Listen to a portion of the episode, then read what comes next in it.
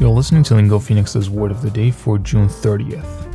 امروز سوشال میدیا دی هستش و کلمه که میخوایم در موردش صحبت کنیم ترامپ که سپلینگش میشه T-R-U-M-P ترامپ دقیقا با همون سپلینگی که رئیس جمهور سابق آمریکا اسمش سپل میشد دقیقا ترامپ یک ورب ترانزیتیو هست به این معنی To beat someone or something by doing or producing something better یعنی عملا رو دست زدن که بعضی جاها معنیش مثلا ارجحیت داشتن میشه بعضی جاها مثلا یه جوری حالت رو دست زدن میشه یه شبیه این. یه خورده ترجمه کردنش سخته ولی فکر می‌کنم مثالش می‌تونه تصویر دقیقتری به ما بده از اینکه چجوری می‌تونیم ازش استفاده کنیم. The need for blood donors trumps all other concerns. که داره میگه نیاز به اهدا خون در همین الان ارجحیت داره به تمام نگرانی های دیگه. Their offer for the house was trumped by a higher bid. که مثلا اینا می‌خواستن یه خونه بخرن بعد یه نفر اومده یه آفر بالاتر داده که این آفر بالاتر رو دست زده به اون اون رو شکست داده به نوعی.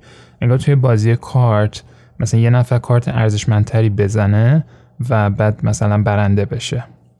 They operated on the assumption that money trumped everything.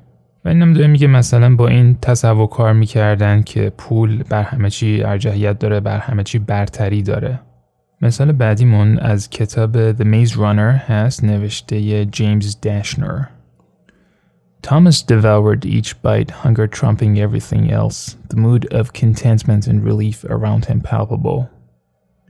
یه تیکه هم هستش از یه مصاحبه بین کوانتین ترنتینو و بیل مار که اونجا کوانتین ترنتینو از کلمه ترامپ چند بار استفاده می‌کنه بریم اونو با هم دیگه بشنویم And it's just, you know, it, it's like, you know, ideology right. trumps art. Ideology right. trumps individual Terrible. effort. Ideology trumps good. Ideology trumps yeah, entertaining. There's two kinds of movies virtue signalers yeah, uh-huh. and superhero movies. Mm-hmm. Yeah.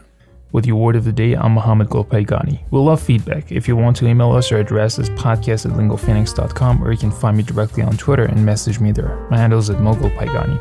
Thanks for listening, stay safe, and we'll see you back here tomorrow with a new word.